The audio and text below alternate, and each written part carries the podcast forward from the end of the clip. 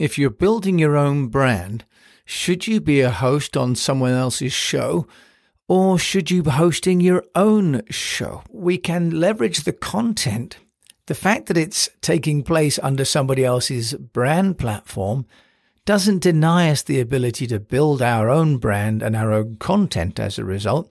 In fact, it could be a way to leverage their website, their platform, and their subscribers. There are ways to leverage your presence in the other person's show that will enable you to get the content and to get the exposure that you would have got if you ran the show yourself, but frankly, without all of the work.